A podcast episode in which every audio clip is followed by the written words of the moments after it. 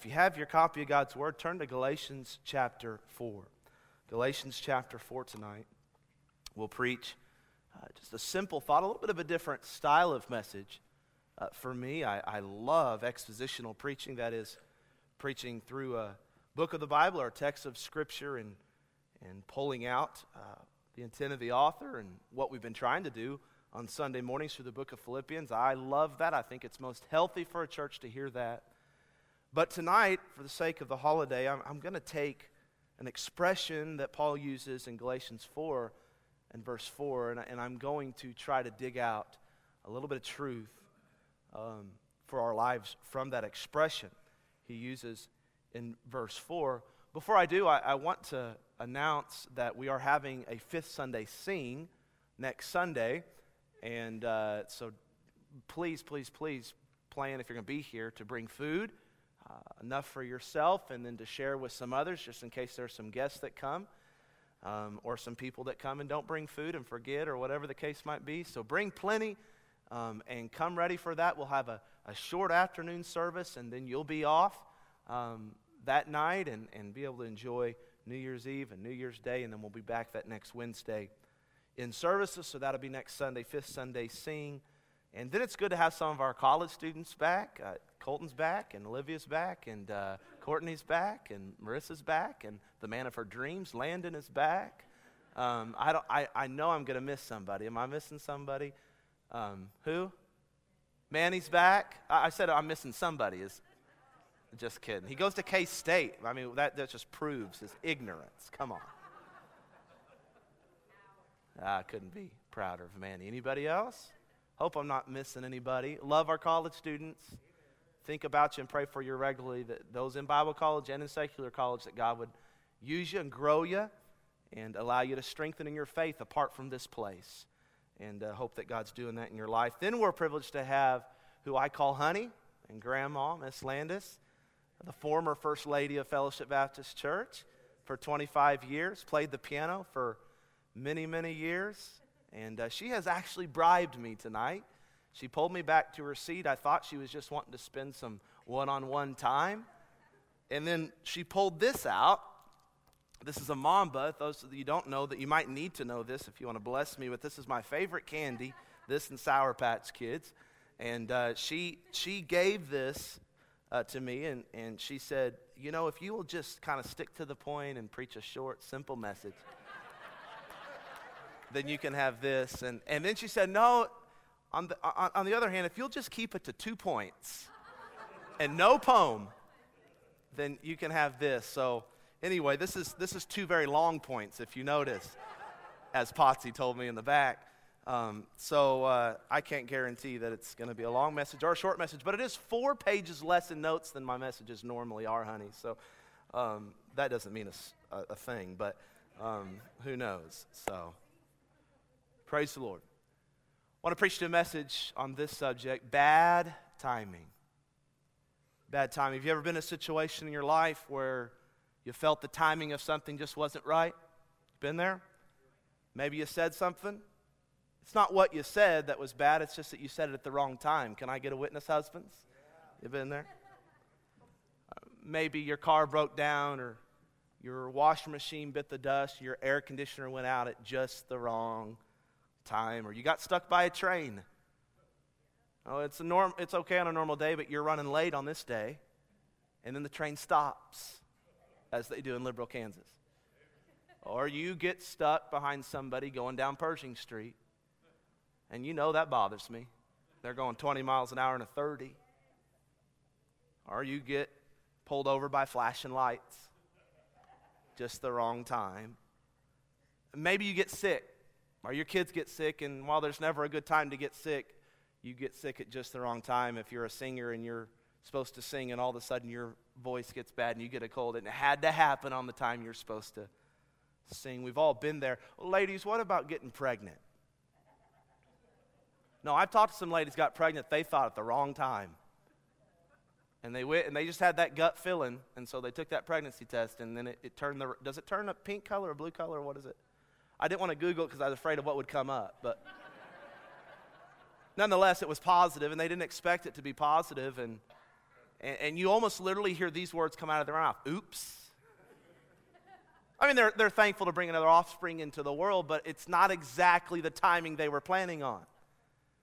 And so I think of the mother of Jesus. And I wonder how she must have felt, just timing wise, when the angel Gabriel approached her and told her she was pregnant. She was 14 or 15 years old. She was a virgin. She wasn't married, yet the angel told her she was supernaturally impregnated with the Son of God by the Holy Ghost. Now, getting pregnant and having a child, that wasn't a bad idea. In fact, in that day, this would have been something Mary dreamed of doing because back then little girls dreamed of getting married and then having kids and having a lot of kids. It was a very honorable thing in that culture. It just seemed as though maybe it was bad timing. I mean, think about it. Had, had God, just think about it through the eyes of a 14 or 15 year old little virgin girl. Had God waited just a little bit longer, perhaps they could have got married and, and then got pregnant, and, and then she wouldn't have to face the risk of looking scandalous and staying in her house so the religious leaders couldn't see her and threaten stoning her. But we heard this morning very clearly that it had to be a virgin birth. Did you hear me? It had to be a virgin birth. It had to be a virgin birth because if, if Mary was impregnated by Joseph, Joseph was a sinner, and that seed would have passed down to Jesus. And our sin required a spotless, perfect sacrifice. We needed a lamb without blemish, and Joseph, if he would have been involved in this whole thing sexually, then it wouldn't have been a good deal for us.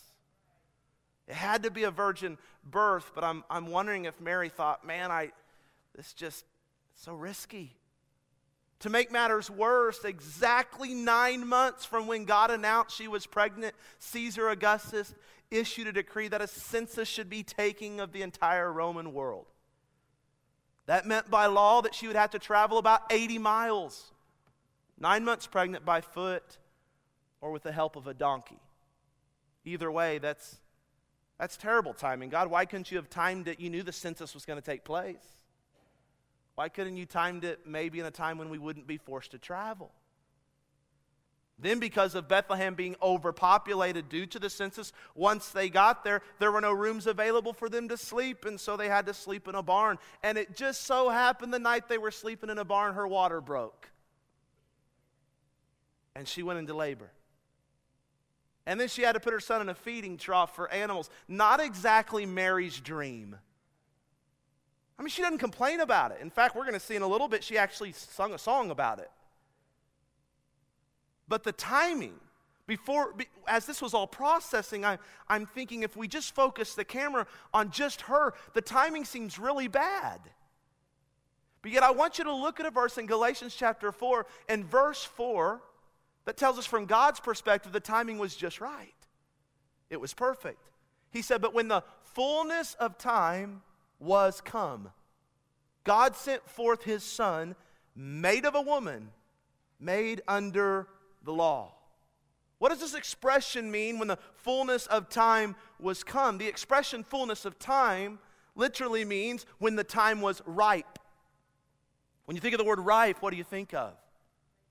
Think of fruit, perhaps. You think of vegetables, perhaps. You think of a fruit tree or a garden full of vegetables, and you certainly wouldn't want to pick those vegetables before they were ready to be picked, or pick that fruit before it was ripe and, and ready to be picked. It would be detrimental to the, to the fruit or the vegetable. It, it just it wouldn't be good to pick it until the fullness of time had come.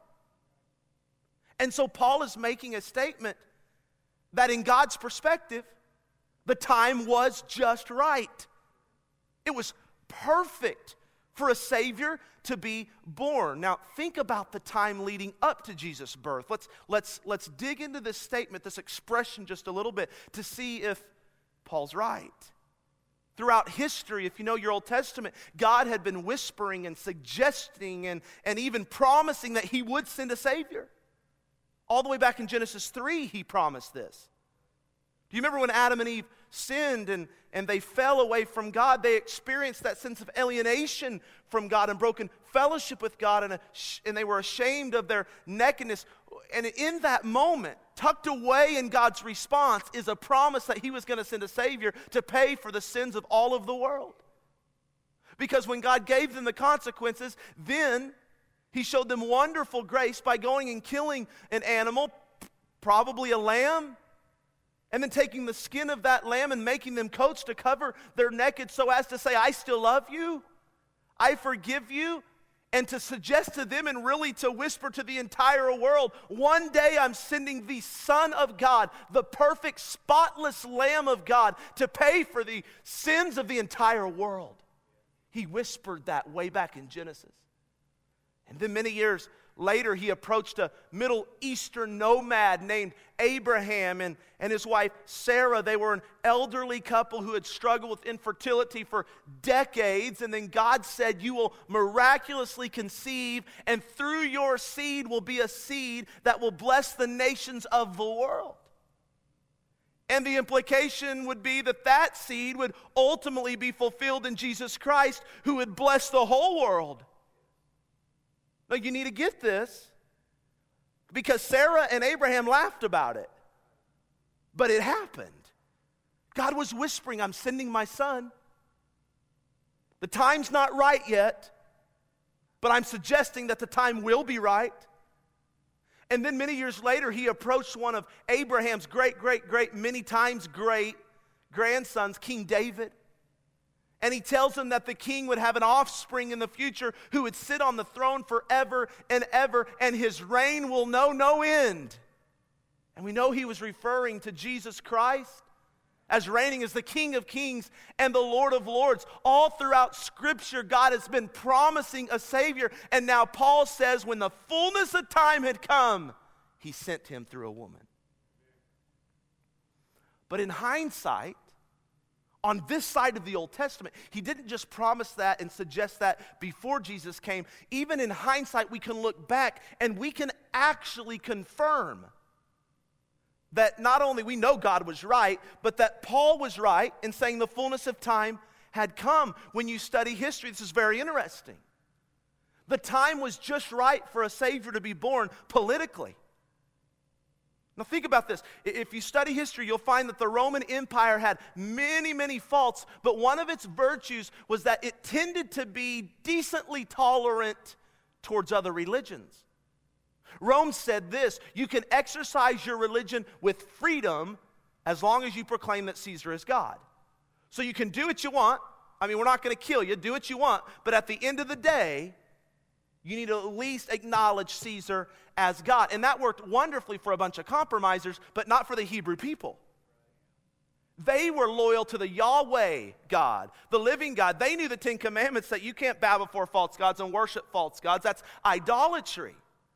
And so the Roman Empire, the, the Roman leaders, being very pragmatic, decided they were going to budge a little bit. Now, this is important. They said, let's bend the rule a little bit for these Jewish people. And they said, let's change it up. Let's say every people group under our empire must declare that Caesar is God. Then they put a footnote under the rule and they said, except the Jewish people because of their loyalty to Yahweh and they're stubborn. And so the Jews were given the exemption. And when Christ was born, and thus Christianity was born with him, here's what happened if you studied it. They assumed that Christianity was just a part of Judaism. So they gave Christianity the same favor and the same exemption as they gave the Jews.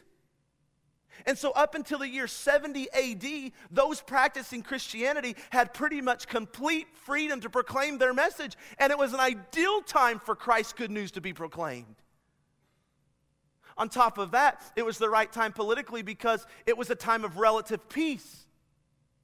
They say when Julius Caesar was assassinated, a civil war broke out in the Roman Empire. But when that was over, Caesar Augustus ascended to the throne, and there was a time of relative peace for around 200 years. That meant the, the Roman army wasn't that busy. So they put all their manpower and all their money and all their time into developing roadways and kind of a postal system of sort. This is interesting. And it was through those means and through those roads that the good news of Jesus would travel rather quickly. Politically, it was the right time, but you study it, and even culturally, it was the right time. Now, I don't know if you're bored with history, but stay with me because this is confirming that the Word of God is right. Alexander the Great had conquered the world in which Jesus had come. And with Alexander's victory came the spread of Greek culture and Greek language. Now, this is important because Greek was the language in which the New Testament and the Gospels would eventually be written, and more people in Jesus' world had learned to read than ever before in history. And so, through the vehicle of the Greek language, the gospel spread much more quickly than it would have otherwise. And then it was confirmed that it was the right time socially. Now, don't think I'm really smart. I had to, I had to look up this stuff. But this is interesting to know. The Greek philosophers, like Socrates, you heard of him? Plato, Aristotle. They say they had done a wonderful job of raising questions about the meaning of life. And Plato called it this eudaimonia. Eudaimonia meant the life that is flourishing. And their message, these Greek philosophers would have this message that you can have the good life and the abundant life and the flourishing life. But like most philosophers, they did a better job at raising questions than actually answering them. But one thing they did do was arouse the curiosity of a lost and dying world. I want that. How do I get that? Eudaimonia. I want the fulfilled and flourishing life. And that's where the good news of the gospel comes in. Someone said this that the Greek philosophers plowed the fields of the human heart, and Christ and his followers then sowed the seeds of meaning. It was the right time socially, it was the right time culturally, it was the right time politically. So, looking back, can't you see? that it was perfect timing for a Savior to be born. The fullness of time had come. But don't forget about the woman through whom it would come. Because she's still tucked away in a very obscure town, in a very scary situation, in which she can't connect the dots politically, and she can't connect the dots culturally and she can't connect the dots socially. And she can't understand the depths of who the Son of God will actually be. All she knows is that her life has been turned upside down by the visit of an angel. Now, she didn't complain about it. She would praise God for it. She would surrender to God's will. And I do believe she was authentically joyed from the responsibility she was given. But you got to know that in the moment of that announcement, she had to have been somewhat panicked. Don't you think, Pastor? A teenage girl being visited by an angel is scary enough. On top of that, saying you're impregnated, but you're a virgin. And so I, I know she was somewhat panicked because she began to question the angel. Well, what does this mean? How can this be? She said. And then she had to do what most women do when they see positive on a pregnancy test. She had to go talk to another woman about it. She went to her cousin Elizabeth. She won't believe what happened, and the baby leaped in her womb. You remember that? And then finally, she wrote a song. And the song's beautiful in Luke chapter 1. And finally, it started to click. The fullness of time has come, and it's going to come through me. But what about in between? She had to have been startled by the timing of this all. And I would submit that probably everybody in here who's been through any amount of life has also been shocked jolted, thrown back, panicked when something happened at a seemingly imperfect time in your life. You hearing me? I can give some personal examples of that. I remember that, that Jenny and I were 21 year old lovebirds. Now we're 35 year old. I'm 34 lovebirds. She's 36, actually. She's two years older than me. And man, I loved ministry. I wasn't doing it all right, but I loved it. I'd go to that little Sunday school classroom and preach my guts out to those kids. And she would love her guts out on those girls. And I loved leading the choir. And it just, it was just like we were living life. And during the middle of a church activity, I meet her at the back of our, in the backyard of 211 West Walnut, and she's crying. And she says, The doctors just said my dad has cancer, a rare form of pancreatic cancer. And it's like our lives were just jolted. Why then? Why now? He was in the prime of his ministry. Why? And then we had to watch for a year and a half as that disease took his life. 2015, we were enjoying the summer camp with our young people. And that is the most important week of a youth pastor and youth pastor's wife year with their young people. I mean, it is, it is a week you want to maximize for spiritual growth. And then my wife complains about the stomach flu.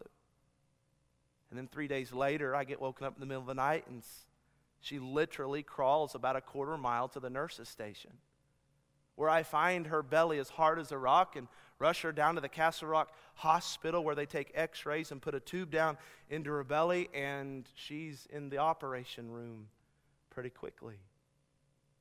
With an obstructed bowel, and later finds out she has Crohn's disease and stays in the hospital for 41 days, and we don't get to capitalize on the momentum of, of the spiritual growth of our young people at camp and don't get to be there all week, don't get to come back for testimony night. And we're thinking, hey, having Crohn's disease is bad enough, but why now? Beginning of this year, of course, after seven years of trying to have a baby, she gets positive on a pregnancy test and then finds out a couple weeks later it was a failed pregnancy. Two days after that, I find out my brothers died.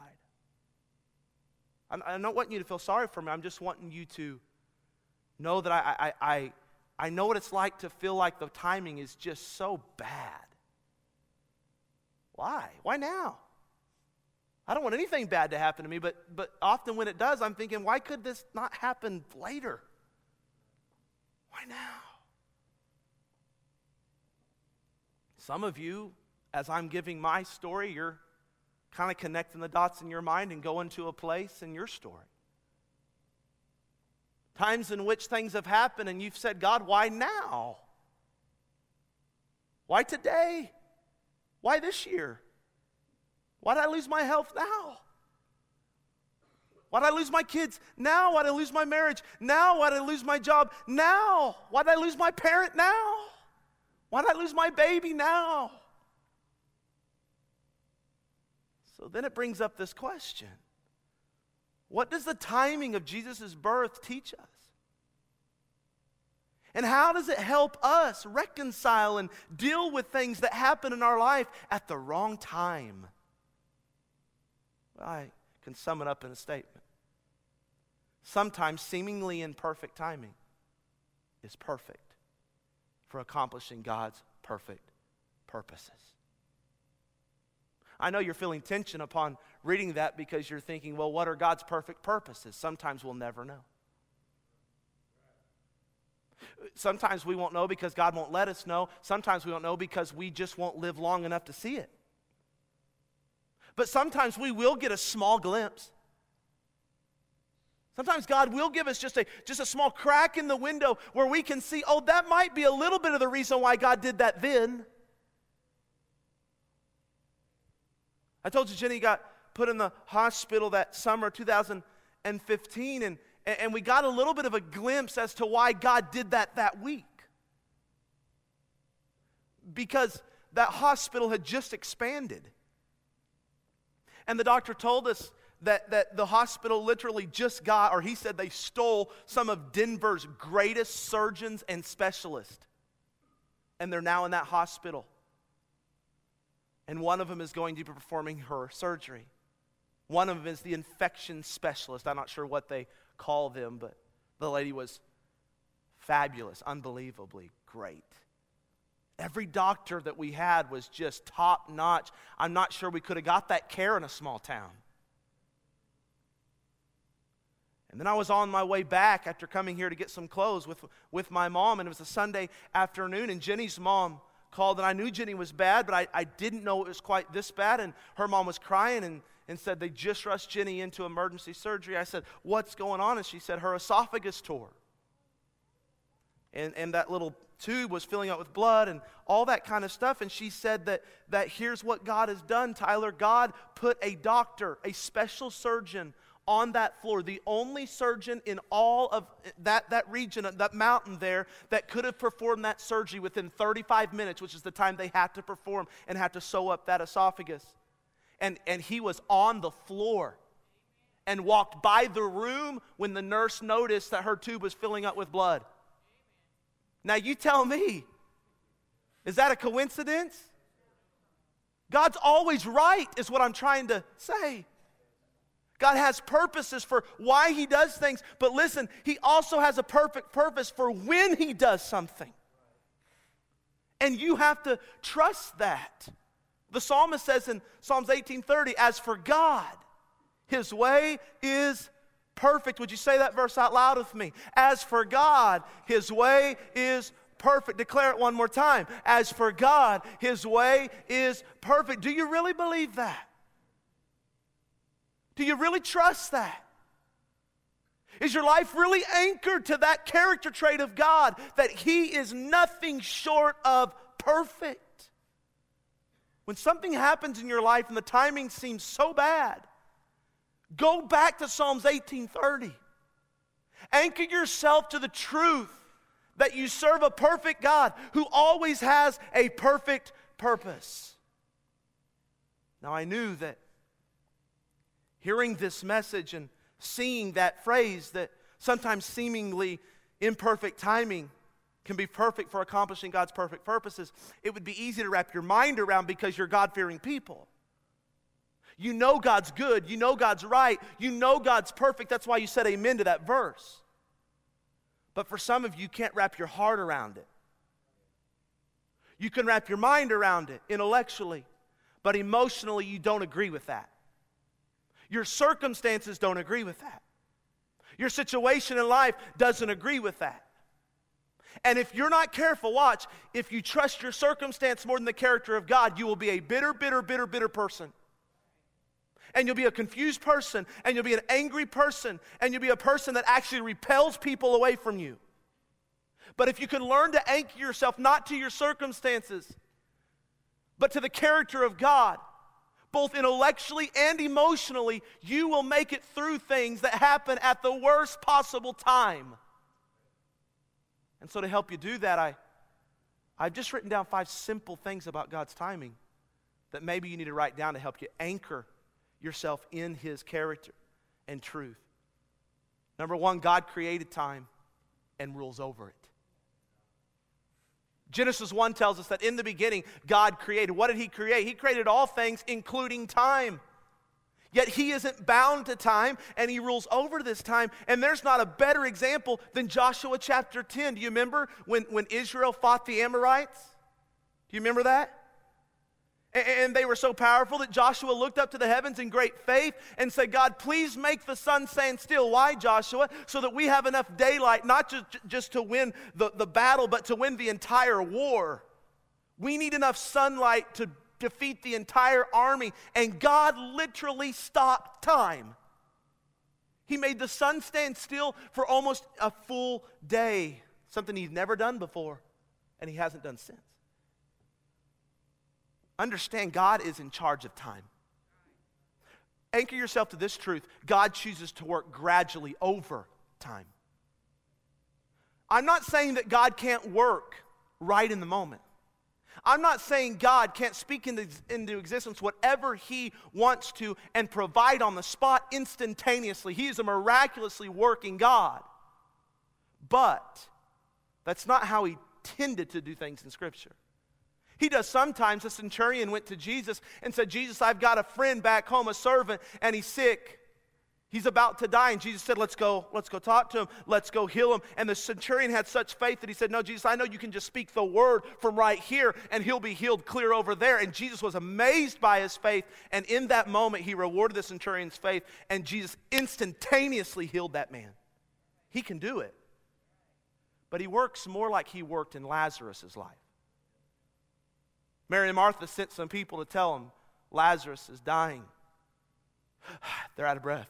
Jesus, Martha said, I, got, I only got 20 minutes to get to you, and I got to get back, and her brother's dying. Okay, thanks for letting me know. Jesus, are you going to go? Thanks for letting me know. And four days later, he shows up. Why in the world will he do such a thing? Well, he, he says it in the passage. He needed to work in the life and heart of his disciples. He needed to teach them something about himself. He also says that there are a number of Jews there, and they won't believe unless I make this miracle super miraculous. And sure enough, it was super miraculous. Lazarus' body had already started stinking, and Jesus said, Come forth, and he came forth, and many of them believed. Jesus has a perfect purpose for his timing. He works gradually over time. That's why he went up to a mountain to pray and saw the disciples toiling and rowing in the middle of the sea. And he could have instantly, from the top of that mountain, said, Peace be still. Mother Nature, take it easy on my disciples. But he didn't. He took his time climbing down the mountain. He didn't fly. Climbed down the mountain. And then he decided to walk on water. He didn't have to walk on water. He could have just said it from the shore, but he wanted to walk on water. Why? So he'd get close enough to Peter where Peter would have the audacity to say, Bid me to come. And then he stopped far enough at the boat. He didn't stop the storm. He said, Okay, come on, Peter. And Peter stepped out because he wanted to teach Peter a lesson on focus and faith. And after he'd done that, he walked Peter back in the boat, and then he said, Be of good cheer, Desire, be not afraid. Storm stop. And God could have spoke the world into existence in one millisecond, but he took six days to do it. Because he proved that he works gradually over time. Don't think he can't speak a miracle into your situation in the snap of a finger. He is the all powerful God that still does that but we know the way he trends in Scripture is that he works gradually over time. So be patient. Anchor yourself to this truth there is no missing out in God's time. Catch this. There's no missing out in God's time. I'll get back to God knows the end from the beginning. I just skipped that on accident. Have you ever scrolled through your news feed and felt like all the opportunities in life are passing you by?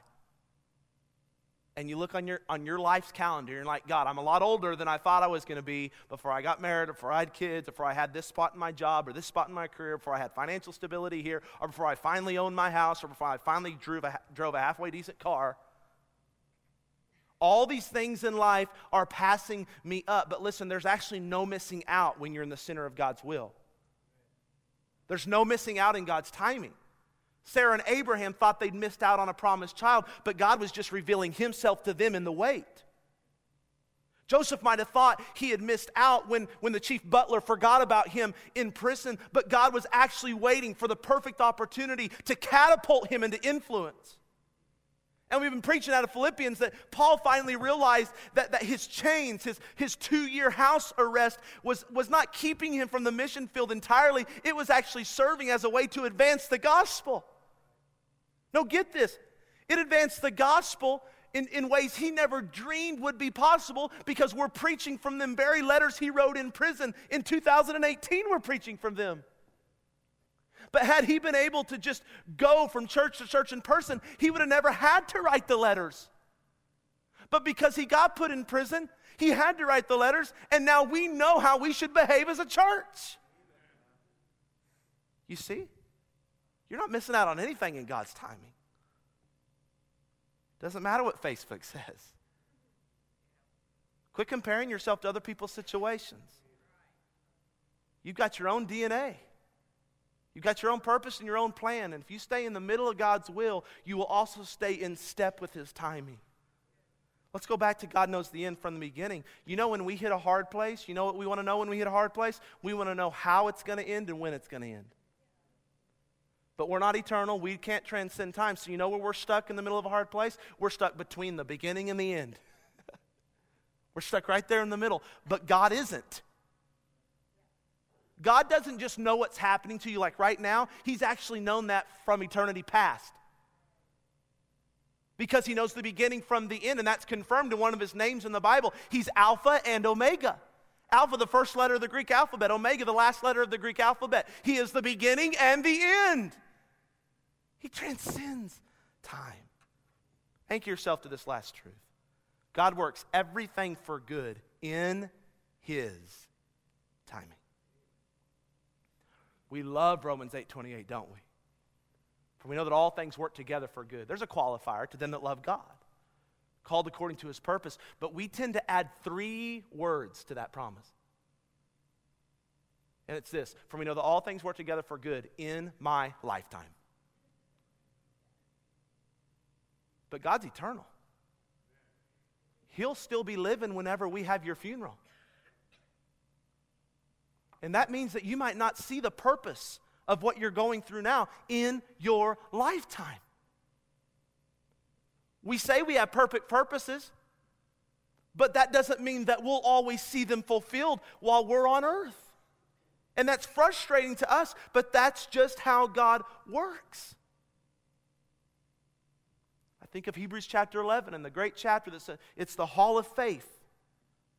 And it tells us of persecuted believers who died, never seeing the fulfillment of God's promised Redeemer. Yet they served him anyway, and they were martyred for him anyway, and they were stoned for him anyway. You know why? Because they anchored themselves to his purpose, not just his timing. And they said, I'm going to live for him no matter what.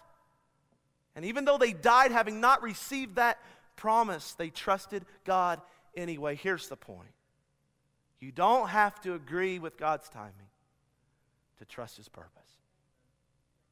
God's not asking you to throw a party for when He does something.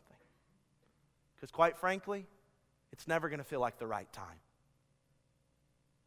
But God does ask you to anchor yourself to His perfect purposes.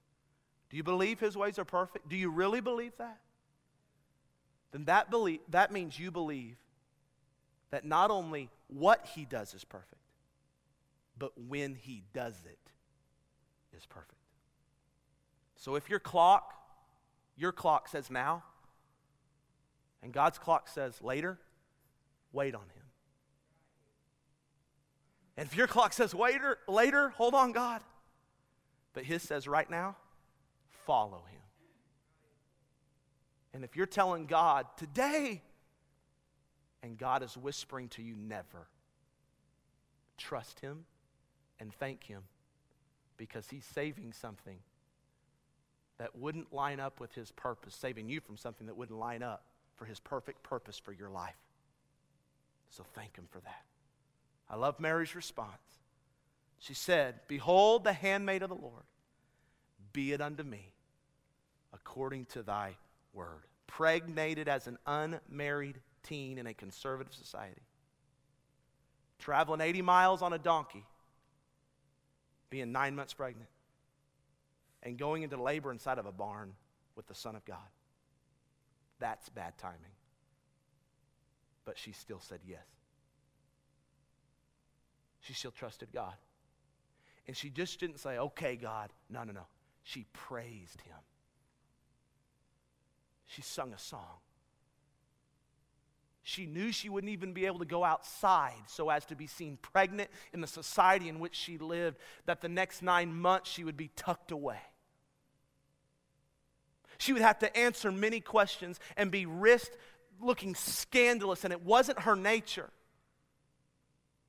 But she praised God anyway because his purpose was much greater than her plan and her timing. I don't know what you're going through. I don't know what you're arguing with God about and saying, God, why now? But maybe tonight you need to come and surrender to God's timing. Maybe you need to praise Him at an altar, even though it feels so imperfect in the moment. Or maybe if life is going so good, you need to grab someone you know Grab someone you know is going to face a Christmas that is very difficult. Put your arm around them. Pray with them, knowing that you've been where they are, knowing you've asked God why now, and maybe you can speak some encouragement and life into them.